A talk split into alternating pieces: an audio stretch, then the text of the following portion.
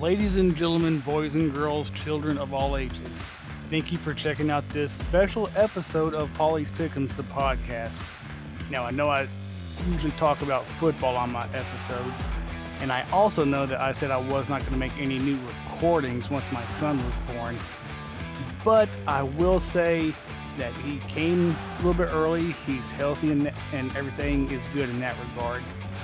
But I do want to, I don't want to say do a rebroadcast, but maybe add something new to Spotify for podcasters. That's right, Anchor is now Spotify for podcasters. Uh, my friend Ryan Kendrick and I hosted a uh, YouTube show called Ryan and Derek Question Everything, and we had a guest, Ryan Frick, aka Bully Ry of Outs and Touchdowns, and we were talking about the current writing of WWE compared to what it was in the past. So hopefully you enjoy this and look forward to talking some more football with y'all later on.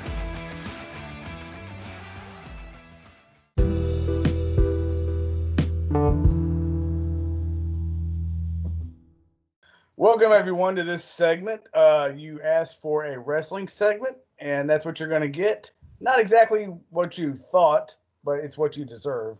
Uh, we have a guest today, uh, Ryan Frick. If you want to introduce yourself properly, go right on ahead. Hey, everybody. Thanks for having me on the show. It's your guy, Bully Ry, host of the Tap Outs and Touchdowns podcast. You can find me wherever you get your podcast, Spotify, Google Play, Apple. Uh, I do a show that focuses on pro wrestling and pro football slash fantasy football. Uh, I, I, greatly appreciate you guys having me on the show today, and I'm looking forward to talking to some wrestling with you guys. Not a problem. We're glad to have you. Absolutely. So, I guess the topic that we're going to talk about is the writing of wrestling, the from the Attitude Era early NWO to now, does it suck or is it just me? Yeah, I mean, if if I can start us off here, um, there's obviously a, a, big difference. So you could even backtrack to uh, even before the the Attitude Era or the NWO era in WCW. Uh, you know, you can go back to the to the 70s where it was very, um, you know, there wasn't a whole lot of of Gaga with storylines. It was all focused mainly on the wrestling and how it works.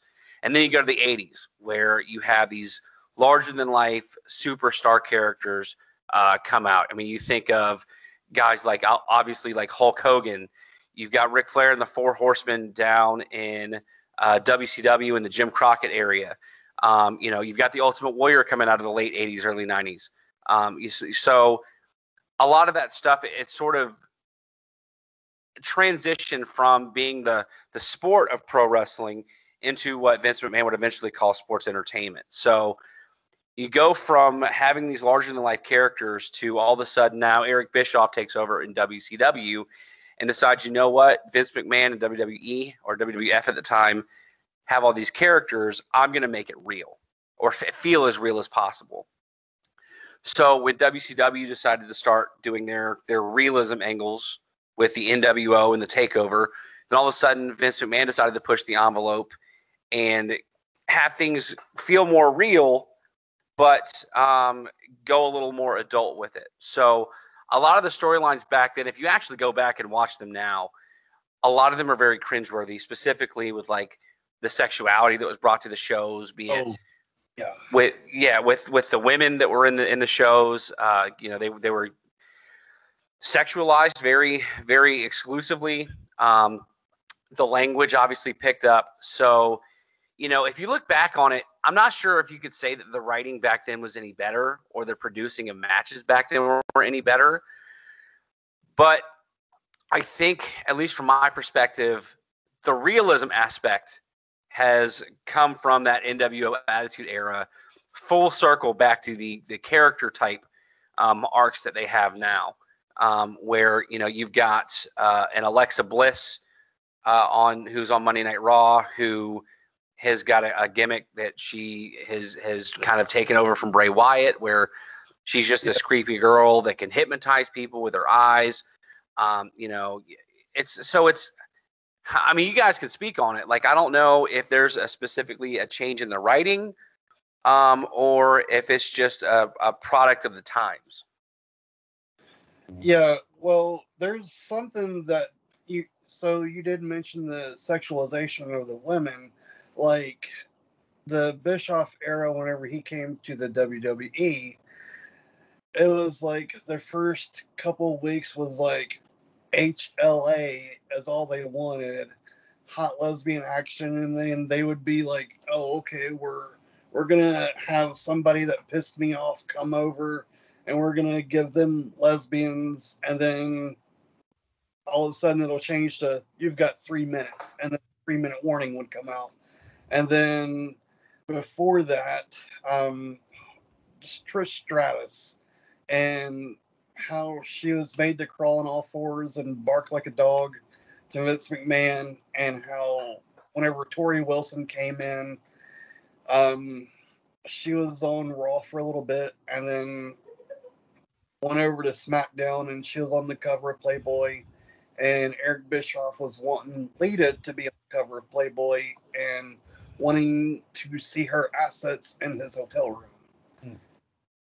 So yeah, that right there. And then, like I said, Alexa Bliss um, goes over the Fiend, and that whole thing, especially with WrestleMania, I didn't understand it all. It just really didn't make any sense. It's like now you've got hair and Mandy Rose and Dana Brooke, and then you've got one big person, which is um, Nia Jax and you don't really have anybody that can really take her out.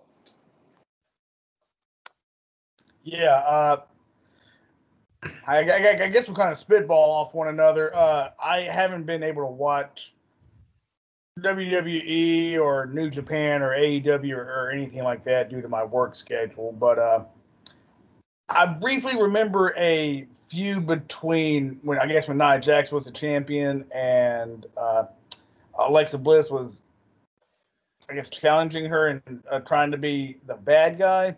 Storytelling wise, logically to me, that doesn't make sense. It doesn't make much sense. Let me put it that way, because uh, usually the bigger person would be the bully compared to the smaller person, and Alexa Bliss, like three of her would equal one of Nia Jax. So I, it was hard for me to wrap my head around uh, that the writing, the storytelling of how Alexa Bliss was bullying Nia Jax. Yeah, I think uh, to your point, I think the the the, the concept behind that angle uh, had to do with uh, WWE has been trying this anti-bullying campaign for years, even though a lot of their their heel work has to do with potentially the bullying from one superstar to another. So when you would typically have like a, a small, pretty blonde, she's going to make fun of the, you know, the giant woman, uh, the stereotypical giant woman. You know, Nia Jackson, much taller than she is, obviously a much, much bigger stature than, than Alexa Bliss is. So I sort of understood the, the writing behind making Bliss the heel instead of Nia Jax. Uh, I mean, to your point, the monsters make for better heels. Uh, but, but, at the same time, like you know, Andre the Giant was a babyface for years before right. the Hulk Hogan angle. Um, the problem you have with heels being the bigger guys is typically in the heel storylines they're going to have to do something underhanded to go over. So if you have a Nia Jax as a heel against an Alexa Bliss, she's already got the, the size advantage. Mm-hmm. So how can you book that to counter like Nia Jax isn't going to need something underhanded to beat, uh, you know, Alexa Bliss realistically. So it also makes sense from that standpoint that Alexa Bliss is smaller uh, in every, you know, way, shape, or form. So she's going to have to plot all the stops to knock off the babyface Nia Jax.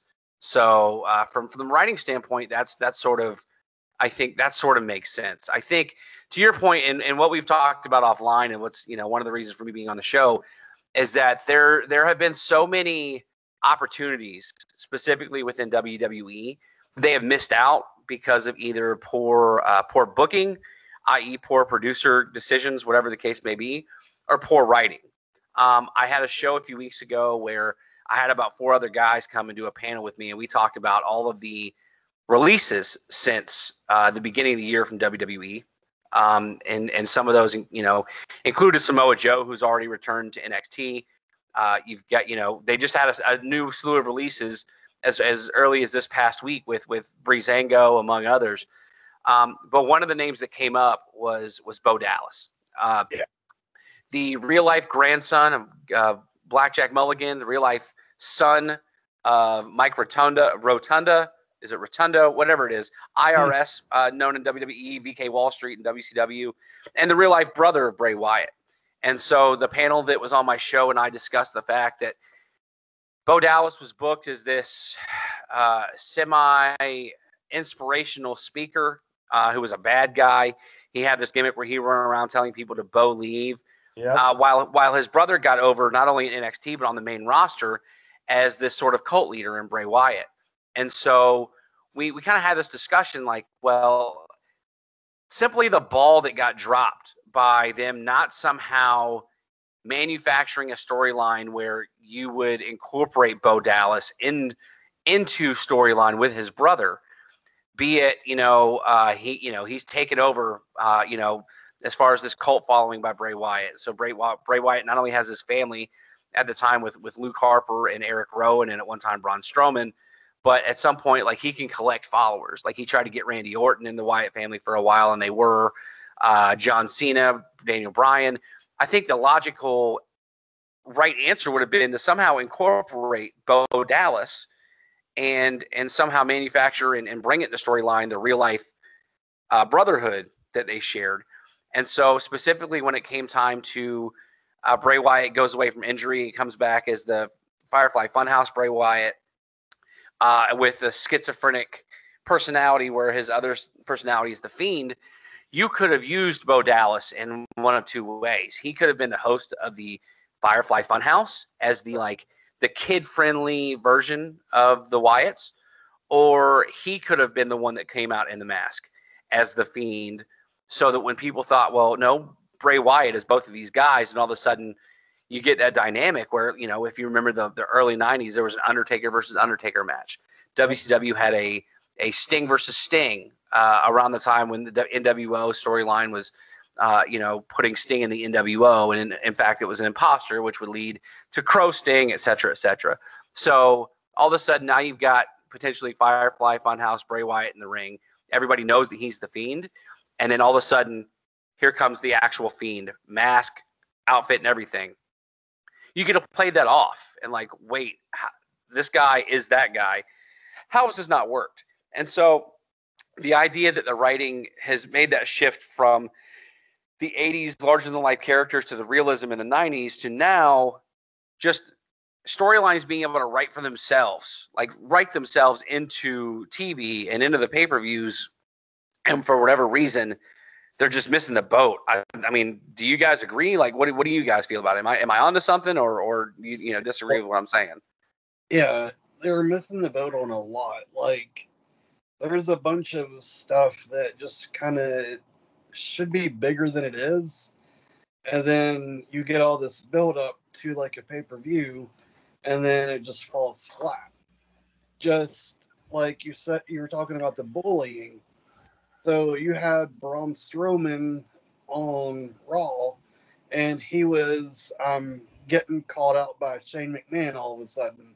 Like, why would you, you know that was kind of ridiculous. And then um, you he's calling Braun stupid and everything, and making fun of him. And then he, Braun Strowman's like, "This is for everybody that's getting bullied," and this is just out of nowhere. Like nobody was talking about bullying and stuff. And then he's like, "This is for everybody that's ever been bullied," and I'm gonna put Shane in a steel cage, and I'm gonna tear him to pieces. And I mean, it was a good match for some parts of it, but I mean, it's like as soon as it was over, the feud was over, and it was kind of like, where did that even come from? To your point, it was very lazy writing. It was we need to get Shane involved into a storyline that we can get him on WrestleMania. And the lazy way to do it was to team him up with Braun Strowman. And I agree with you completely. It was absolutely lazy. Like, why would you have Shane McMahon bullying a wrestler for simply no reason? And I, I kind of goes to the point. Uh, Derek, you know, I think you were about to say something before I cut you off. I apologize. Oh no, you're fine. I uh, this I think this might be just me, but I think there could be a correlation of how wrestling was back in the late '80s, early '90s. Like, uh, or I'm sorry, the storytelling in the ring, maybe. Well, I mean, okay, I'm I'm sorry. Uh, I, know it's a change of the times. Like back in the uh, like any Flair match in the '80s, like uh, he would you know work like uh, someone would hurt their knee, hurt their knee, and you know he would work on the knee, work on the knee. And, yeah, the limb targeting, so to speak. Yeah. Yeah. So, and I, I felt, I guess, like you know, uh, the storytelling back then was more, um, I guess, deliberate. Uh, fast forward to now, um, um, as Jim Ross says on his podcast, everybody's got to get their shit in, Conrad. So it's more about you know the spots more than the storytelling, in my opinion. Unfortunately, and that might just be uh, kind of the sign of the times. Well, I'm not sure if you guys uh, were following anything uh, in the news this week. There was a writer from Monday Night Raw. Her name was, uh, if I, I, hope I'm saying this uh, correctly, Kenice Mobley or Kenice Mobley. Um, she went on to a podcast and uh, basically said when she was hired to be a writer on Monday Night Raw that she had no knowledge of the product. Uh, there was she I, I'm and I'm I'm going to paraphrase her quotes instead of looking them up. Um, but essentially, she said, "I know there's a guy named Bobby Ashley or Bobby Lashley, and the group that he's in is something like the Hurt Business, and they come out in suits and like, yeah, I'm cool." I mean, that was essentially her quote. And I think, uh, and there was a there was a big conversation. I'm in a, I'm in a Facebook uh, wrestling group uh, called Suplex City that I, I help co-run with the founder of it. Uh, his name is Will Smith, affectionately known as the Fresh Prince. Not the Will Smith that you would think of, but I digress. Um, there's a lot of discussion had. You know, should writers with no wrestling background be allowed to come and write a television program or, or, or a wrestling program uh, simply, you know, because it, it's it's on network television? And uh, Kenice Mobley or Mobley uh, was released uh, the same week that this story came out uh, because it, her ignorance came through, uh, you know, very very loud and clear. And I think I understand the concept of trying to get some outsiders in to give some new perspective, to maybe create some different sort of storylines that we're not used to seeing. But I think this attributes, or, or, or let me rephrase, I think you can attribute some of the poor storyline writing to writers like this who are brought in with no no knowledge of, of what wrestling is, uh, no knowledge of the fan base, and at least no base knowledge of what has been happening prior to even their interview. Uh, yeah. Because then all of a sudden you're coming in blind. You're like, okay, so you're telling me this is what's going on, so let's let's move it this way. Um, I, I can't speak to the to you know, again if we're talking lazy storylines, uh, years ago it might have been a few years ago now, uh, where Rusev was still in WWE, mm-hmm. and they had the they had the angle where he and Lana split up, and she married Bobby Lashley, and um, again I think it was Vince McMahon has always had a history of loving like the love triangle storylines, and I feel like this was just extreme. Again, another another sign of of just lazy writing to try to to to garner some sort of reaction from the from the fans, and it leaves a bad taste in people's mouth because again we talk about the 80s and 90s. Kayfabe has, has been long gone for many years. Yes. The idea of wrestling these days is to suspend that disbelief. You want to wonder, as especially as a grow as a grown wrestling fan, how much of this is real and how much of this is storyline or how much of this is at least believable. I, I talk a lot when when uh, I've got a, a, friend of mine. His name is PJ Steven. Uh, goes and reviews all the pay per views with me on my podcast. And when we review the matches, a lot of what I have to say is in each match, what is believable versus what is just thrown in there uh, to for for theatrical sake. For instance, in your house a few weeks ago, uh, there was a lot of flipping around in and out of the ring that did not lead to moves. It did not lead to uh, escapes from moves or anything like that. It was acrobatics for acrobatics' sake. Um, now that comes to more of the producing producing of the matches, um, but it still goes to the point that you want to be able to believe that that motion is intentional to to benefit you in the match. So in that same thinking process, you want to believe that what storyline is being presented to you, be it being in the script and the promos or anything else, is at least believable. And I think that's where and, and again, I can't speak on New Japan because I'm not as well versed in New Japan. Obviously, in a lot of their their talk is in Japanese, so it's going to have a missing translation. Um, I, I, I kind of vaguely follow uh, Impact Wrestling, and same thing with AEW, but specifically in WWE, it's that lack of believability with their storylines that tells me that the, there's there's something wrong with the writing of the shows these days versus in the past. I just yeah. think that us three could possibly write better promos.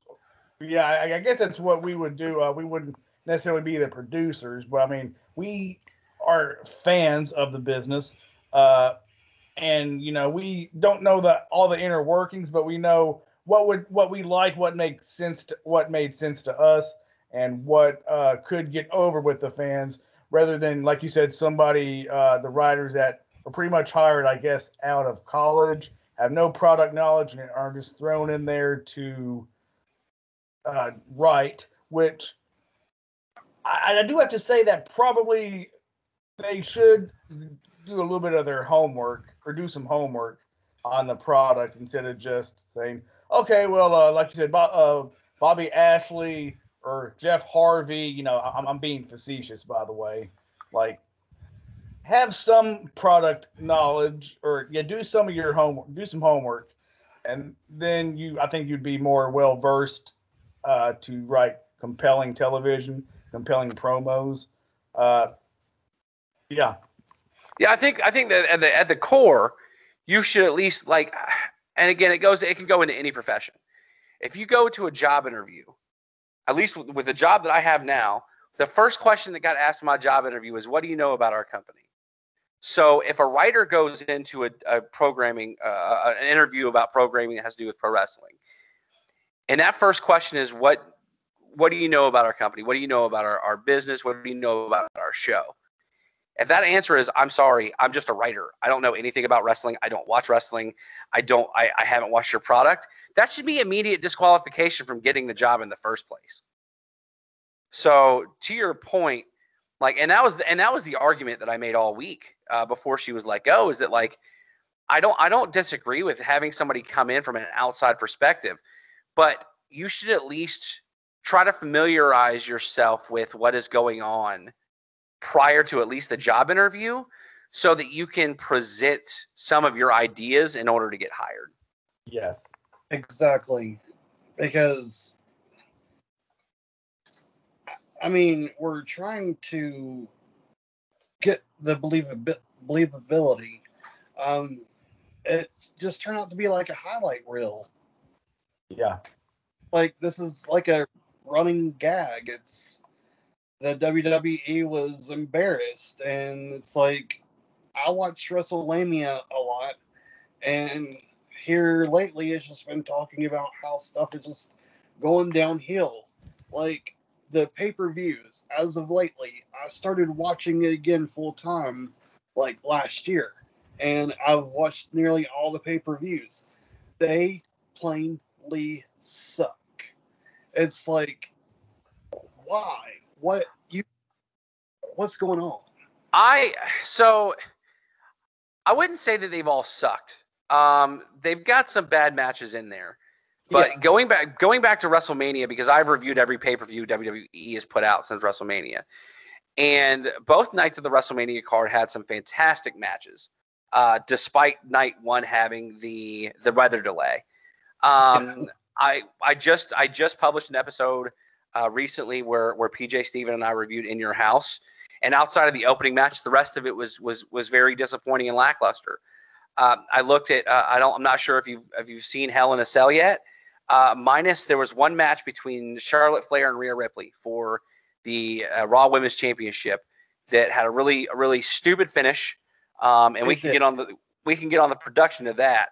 Uh, but but the rest the the wrestling itself has not been bad. It's the situations that they've been put in based on poor writing. And then for whatever reason, and, and it's and it's mind-boggling to me, and, and I, I don't mean to shift focus here from the writing to the producing now. But they've got former wrestlers that are producing these matches that are pitching to these wrestlers, hey, this is what you should do in the match. Make sure you hit this spot, make sure you hit that spot. This is going to be the finish. It makes no sense where a championship match, like like in the case of Hell in a Cell, that it would end in a disqualification because the champion pulled up the flimsy part of the the announce table and smacked the challenger in the head with it. You should never you should never have a championship match like the main event end in a schoolboy roll up, uh, especially after how absolutely just brutal that match was. I mean, that match was the longest match on the card. It went over 26 minutes.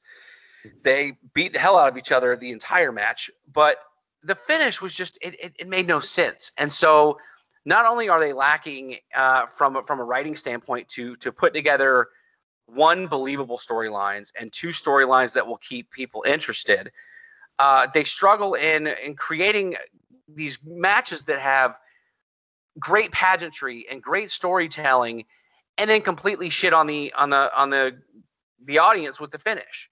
I mean, some of the best compelling storylines right now in WWE are over on SmackDown with the Roman Reigns storyline and, and the Bloodline. Now that Jimmy Uso is back, how are they going to interact, uh, Jimmy and Jey Uso, and, and, get them back on the same page with Roman? I mean, again, that's good writing, and I think it, you can attribute that because Paul Heyman is involved. You can attribute that to the fact that Vince McMahon and WWE have been pushing Roman Reigns for years, and now that he came back from from from the COVID disappearance and and came back as a heel. He's doing some of his his best work, and his matches lately have been have been fire.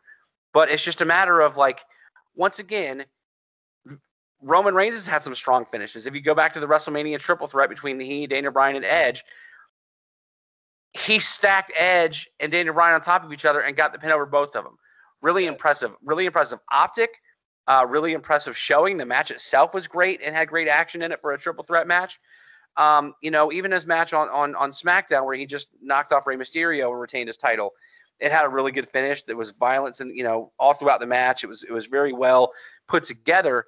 But for whatever reason, specifically when you get on these on these big pay per view cards, it just falls flat because you know first of all, you've built with some really really crappy storylines and crappy writing to the to the storylines and the promos, and then you you you fall short of of the execution in ring. And I and I don't mean to, to get on another another uh, soapbox or, or to continue my rant, but one of you mentioned something about the promos. The promos are overly scripted. I yeah. mean, it's it's one of the reasons why wrestlers like to go to AEW because they can sort of wing it and and pitch stuff around. But WWE's promos are so heavily scripted that a lot of the times these guys can't go off off uh, off script. They can't, uh, you know, what's the word I'm looking for? They, they can't wing anything. Like back in the 80s and 90s, it was like, hey, you know, you're going to go and you're going to, Ric Flair, you're going to run your mouth about Sting. These are some points that you can touch on and then do the rest of it.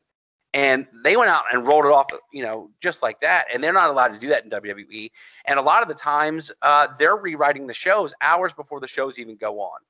Yeah. So it's like these these poor guys and and and, and poor ladies are, are getting set up for failure uh, in, in all ways, shapes, and forms. And and I mean, I'm I'm not sure how to fix it. I mean, Derek, I know you mentioned that that you thought the, the three of us could get together and put put together some compelling uh, storylines and some com- compelling you know scripts and whatnot.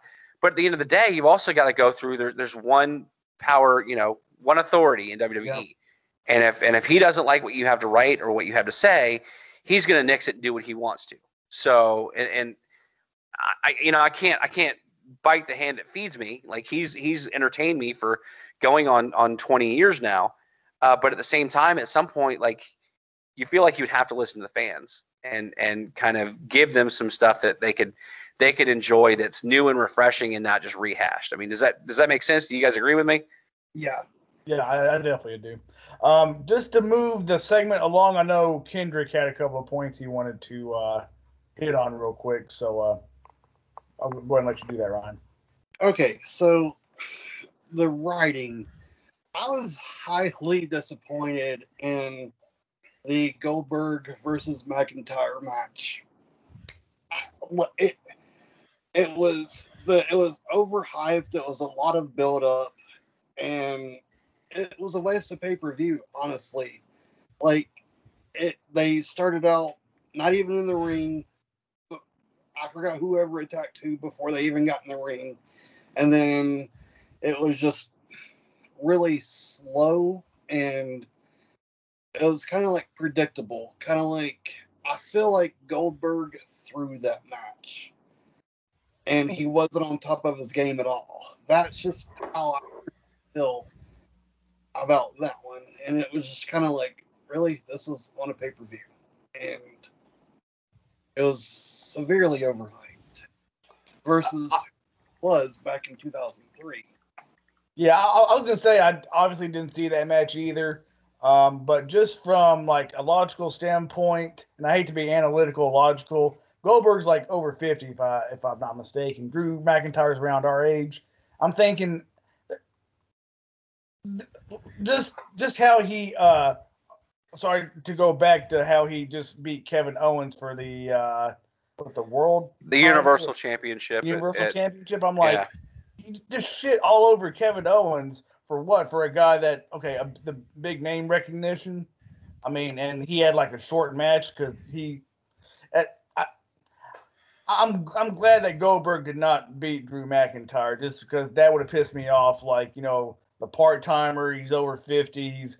Yeah. Wasn't that great as a re- uh, as a wrestler to begin with? Now as like a, a brute, uh, like like how he just destroyed uh, Lesnar and how that match at Survivor Series that one year was uh, uh, written. That that was perfect, but I'm like, it, it, to, to, me, after a while, that gets old. I just wanted to uh, interject there before uh, you took over, Boy Ryan. Yeah, so Kendrick, just to, just to, just very, I just want to make sure I'm, I'm, understanding. You thought the writing for the match wasn't good, or you thought the booking, like the the the pro, the production of the match wasn't good? Like, were you saying that the, the build up to the match or the actual match itself? The actual match itself was kind of it sucked. I didn't. Yeah. Really, I don't so, really care. So, so a couple things. One, to Pauly's point, the match between Kevin Owens and Goldberg uh, was clearly to set up the, the the third and final match between Goldberg and Lesnar. Goldberg, as you mentioned, is in his fifties. Uh, it's hard for you to keep up that physique, and he wanted his son to be able to see him in the ring, and he wanted to sort of make up for the bad taste he left in everybody's mouth when he left wrestling in, as a whole uh, in the early 2000s when he left WWE. So to your point, like it's it's it's crappy that he sort of squashed Kevin Owens uh, in between Royal Rumble and WrestleMania a few years ago. I believe the show was in Orlando that he that he would lose the Universal Championship to Brock Lesnar. But from a storyline standpoint, it made sense to build. He had just shocked the world and squashed Brock Lesnar. Uh, and then they were going to give him the championship because Brock Lesnar was was in the storyline plans for the future. Now, as far as his match with Drew McIntyre at the Royal Rumble in 2020, uh, if you go back and look at that match, and it might not have been 2020, it might have been 2021, um, but because uh, it had to have been this year because it was it was uh, it was in the Thunderdome. There was all the, the screens and stuff up everywhere. If you go back and look at Goldberg, his entrance into that match, he didn't have his regular wrestling attire, um, and when he was when he when he worked out and and prepared his return a few years ago when with the Brock Lesnar storyline. You could tell that he had done a lot to get himself in shape.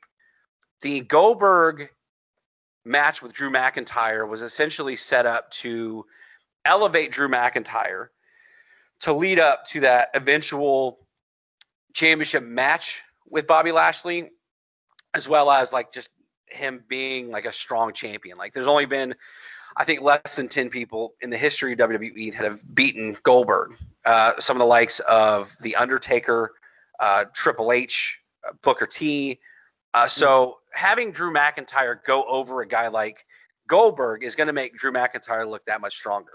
So from a storyline perspective, it made sense. Although again, during that lead, during that build up, Drew McIntyre got COVID, so you could you didn't have the proper time to build on TV that little mini that little mini rivalry, if you even want to call it that, in order to to build up that match at the Royal Rumble. So uh, so there's that there's that aspect of it. And then when I mentioned Goldberg showed up for the match, he wasn't the Goldberg we've seen. Uh, he he was not in the right sort of shape. Um, and I don't think to to your point, Kendrick, I think the the limitations to Goldberg's physique and his ability at this age limited his ability to put on a really truly good match with Drew McIntyre. So we don't know if the people who produced that match wanted to do more and Goldberg just couldn't physically do it.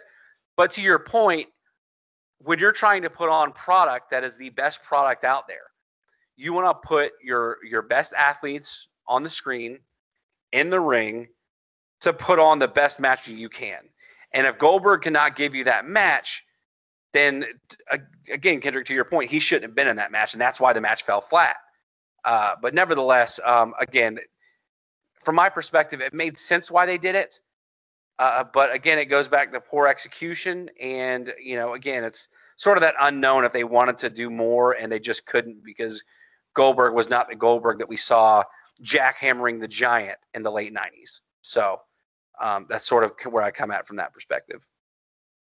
Okay. I was just looking at it as like somebody that you know has sent like, oh, cool, this is Goldberg. He's back. He's going to be on a pay per view. Like, not focus on storylines or anything. Like, as a fan, and they're like, oh, who is this Goldberg? And I heard he was really good back then. And then you watch the pay per view as like a newcomer, and then you see that, and it's like, oh, uh, yeah. Uh, to your point, it was a very lazy attempt to get Drew McIntyre yeah. over. Um, and and that yeah, and that has to do with writing and the people behind the scenes. You're absolutely right from that perspective. That's what I was looking at more than anything, and I was like, eh, okay, but I mean, I do get it. Somebody wanting to push Drew McIntyre, um, since only a handful of people have put Goldberg over, but again, I was looking at if I'm a fan and I'm a first timer, it would kind of been like disappointing to me, but I mean, I look at it all. I try to look at it all from different perspectives. Yeah. Um, I had a point I wanted to make, but uh, Bully Ry already uh, touched on it with uh, Bray Wyatt and Bo Dallas. Um, but then again, I did message you last night and say, and say I was going to use that, but it was from your show. So I, apologize for overstepping. That is entirely my my you know my my my apologies. No, that's fine. Um, I guess really the only other point I, I had written down, I did a, did a little bit of research. Well, I didn't do enough research. Um, was I remember either seeing on WrestleMania or Cultaholic or What Culture, uh, Stephanie McMahon had made a talent, or I guess the talent went off script, and she made that certain talent go and apologize to every single writer. I don't remember who it was. Maybe one of you two remember who it was, but to me, it, that, that was just like uh, that kind of goes back to your point, like how everything is over scripted, and if you go off script, you have to go apologize to the writers because they spent all that time, you know, writing your promo, and you didn't do it exactly like they had it written down, so you have to, you know, apologize to them. That's to me, that's kind of mind blowing, but like, and not in a good way, but I, yeah. Yeah, I'm not sure. Um, I'm not sure that situation. I know the only the only thing I remember her making her making an apology for, for anything was when uh, Mickie James was released earlier this year, and they an employee sent her belongings back to her in a trash bag. Um, but no, I'll have to do some research because I'm curious to see what uh, what talent was forced to go and apologize to the writing staff for for going off script. That's actually. I say that was three two, three, four years ago that I heard that that happened. So it wasn't recently. I'll have yeah, I'll have to look into it. It might be something I can I can you know come back and talk to you about on this show, or, or maybe you guys can come on my show and we can talk about it. So either way, I'm I'm I'm gonna look it up and research it. All right, sounds good. Yeah, I couldn't think of who it was. I saw something like Chippers or something, but it turned out to be that was a writer or a doctor. Or maybe it was just somebody that was posting about it on a website. But um, the trash bag gate is the only thing that I could find. Yeah, same here. Now it might have been you might be referring to when Dusty Rhodes went off script back in 2013. I just found an article on Bleacher Report um, that, uh, if you give me a second, uh, according to Dave Meltzer and the Wrestling Observer, um, there was a a scripted moment uh, that was switched uh, during a nose-to-nose confrontation between Dusty and Triple H. Uh, it's the article reads: For those who watched Raw, the American Dream decided to improvise by putting his left hand in the face of Stephanie McMahon, a third-party observer, while he was making his point to her husband. This immediately prompted Stephanie McMahon to slap Dusty's hand in a way, uh, in a moment of primal instinct. Um, so that may be what you're referring to, um, but that's that's the first thing that I could see, and that was back in 2013. So um, longer than what I thought originally. yeah. So Okay. Kendrick, do you Yeah. have any other uh, points? Because I, like I said, Bully Ry took my other only other. I do. point. I'm so sorry. I didn't mean to do that. I was yeah. That's that's that's my bad completely. That's fine. Well, not really points or anything, but there's like a couple things that I want to hit on, like differences between now and then. Um, I get COVID and you're in the Thunderdome. They're hopefully they go back to the full entrances whenever they start doing live tours. Um, like the disappearances of wrestlers, like where's Keith Lee? What's going on with him? Where's Bray Wyatt? What happened? The whole Alexa Bliss Fame thing at that one pay per view. I didn't understand it, but he's not been there. And then the women's Hell in a Cell matches, they have been spectacular in my book. Especially uh, Bayley and um, Sasha Banks. That was just, yeah. Great. If you haven't checked out Hell in a Cell 2021, the Bianca Belair Bayley match might top that that first Hell in a Cell match. It was, if not the best match on the card, the second the, the, the second best match on that card. It was a phenomenal match between Bayley and Bianca Belair. I've got to watch it because I think I stopped watching it before that match. There was just something that kind of aggravated me. I don't remember what it was, but I just kind of quit watching the whole pay per view altogether. Well, I uh, I think to your point is again, I don't mean to, to overstep, but you asked where Keith Lee was and where Bray Wyatt was. Uh, so to to sort of I guess put it in perspective, right now, Keith Lee has has put a couple cryptic tweets out there that he wanted to let the fans know what was going on, and then as early as as this past week, there was a report that there was a a dispute in his naming rights with WWE which would lead me to believe that he is about to be another one of those uh, superstars that are going to be on the release list that is that has drawn almost 30 names at this point. And then uh, when it comes to Bray Wyatt, um, Bray Wyatt, my understanding uh, is not in real life has not been in a good mental state since the death of Brodie Lee slash Luke Harper, and so that might be a contributing factor to where he has been written off of TV. But that'll be, you know, it'll be interesting to see how he comes back and how they can can package him, especially to sort of get his revenge on Alexa Bliss. And again, if you talk about non-lazy writing, it'd be a perfect opportunity to get Bray Wyatt to somehow summon a Sister Abigail and let Right. somebody come come in and play Sister Abigail to feud with with Alexa Bliss. So, you know, there's that. Which we will definitely not get because that's how WWE does. I mean, to us that makes sense, but to WWE, it's I don't know.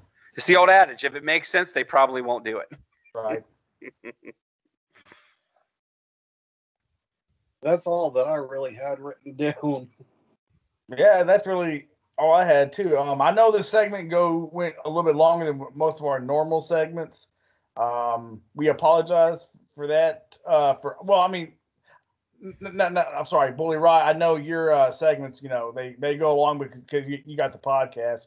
Um, but for our listeners, uh, hopefully you you enjoyed it. Um, uh, yeah, because most of our segments are like maybe 10, 15 minutes because we try to keep it about an hour so. Um, but if this happens to go long for the show, so be it. I, I really had a very uh, good time discussing and hearing everyone's viewpoints on uh, this topic. So uh, it was uh, very refreshing. Yeah, it was. And I really appreciate you for uh, reaching out to Derek and uh, letting us um, be able to talk with you. And we, it would be a pleasure to be on your podcast as well, too. So, um, yeah, we're always looking for subscribers and other people to chat with. No, I, I really appreciate the opportunity to be on your show. I'm sorry that I, I tend to get long winded, and I've been actually trying to do do a better job myself of making some of my segments on my show a little shorter. So I apologize for coming on your show and being long winded. Uh, but I'll definitely have you on on my show at some point in the very near future. Uh, we can talk wrestling. If, if you want to talk about football, we can talk about that. Uh, but yeah, I greatly appreciate you allowing me to be on your show, and uh, and you guys will be on Tapouts and Touchdown at some point very very soon. Cool. Well, in that case, I'm gonna need to brush up on my NFL knowledge. And uh, just just real quick uh, for everyone on here, um, if you if you may or may not be a football fan, uh, last year when and this is just gonna be random, uh, when Tom Brady and the Buccaneers lost to the Saints twice, I'm thinking, oh well, I I, I don't really foresee this going over well. And then he ends up winning the damn Super Bowl that's just my plug of uh, you know uh, football for this show. So I'm like, well, I, I, guess anything's possible. I'm not really that much of a football person, so I don't really have anything to go on. Well, nevertheless, we'll get you and we'll talk some wrestling. We'll have a good time. All right. And as always, I am Ryan, and please like and subscribe. And if you don't, then we'll send little elves to come and chop off your toes. you, never, you always use that line. I will catch you later.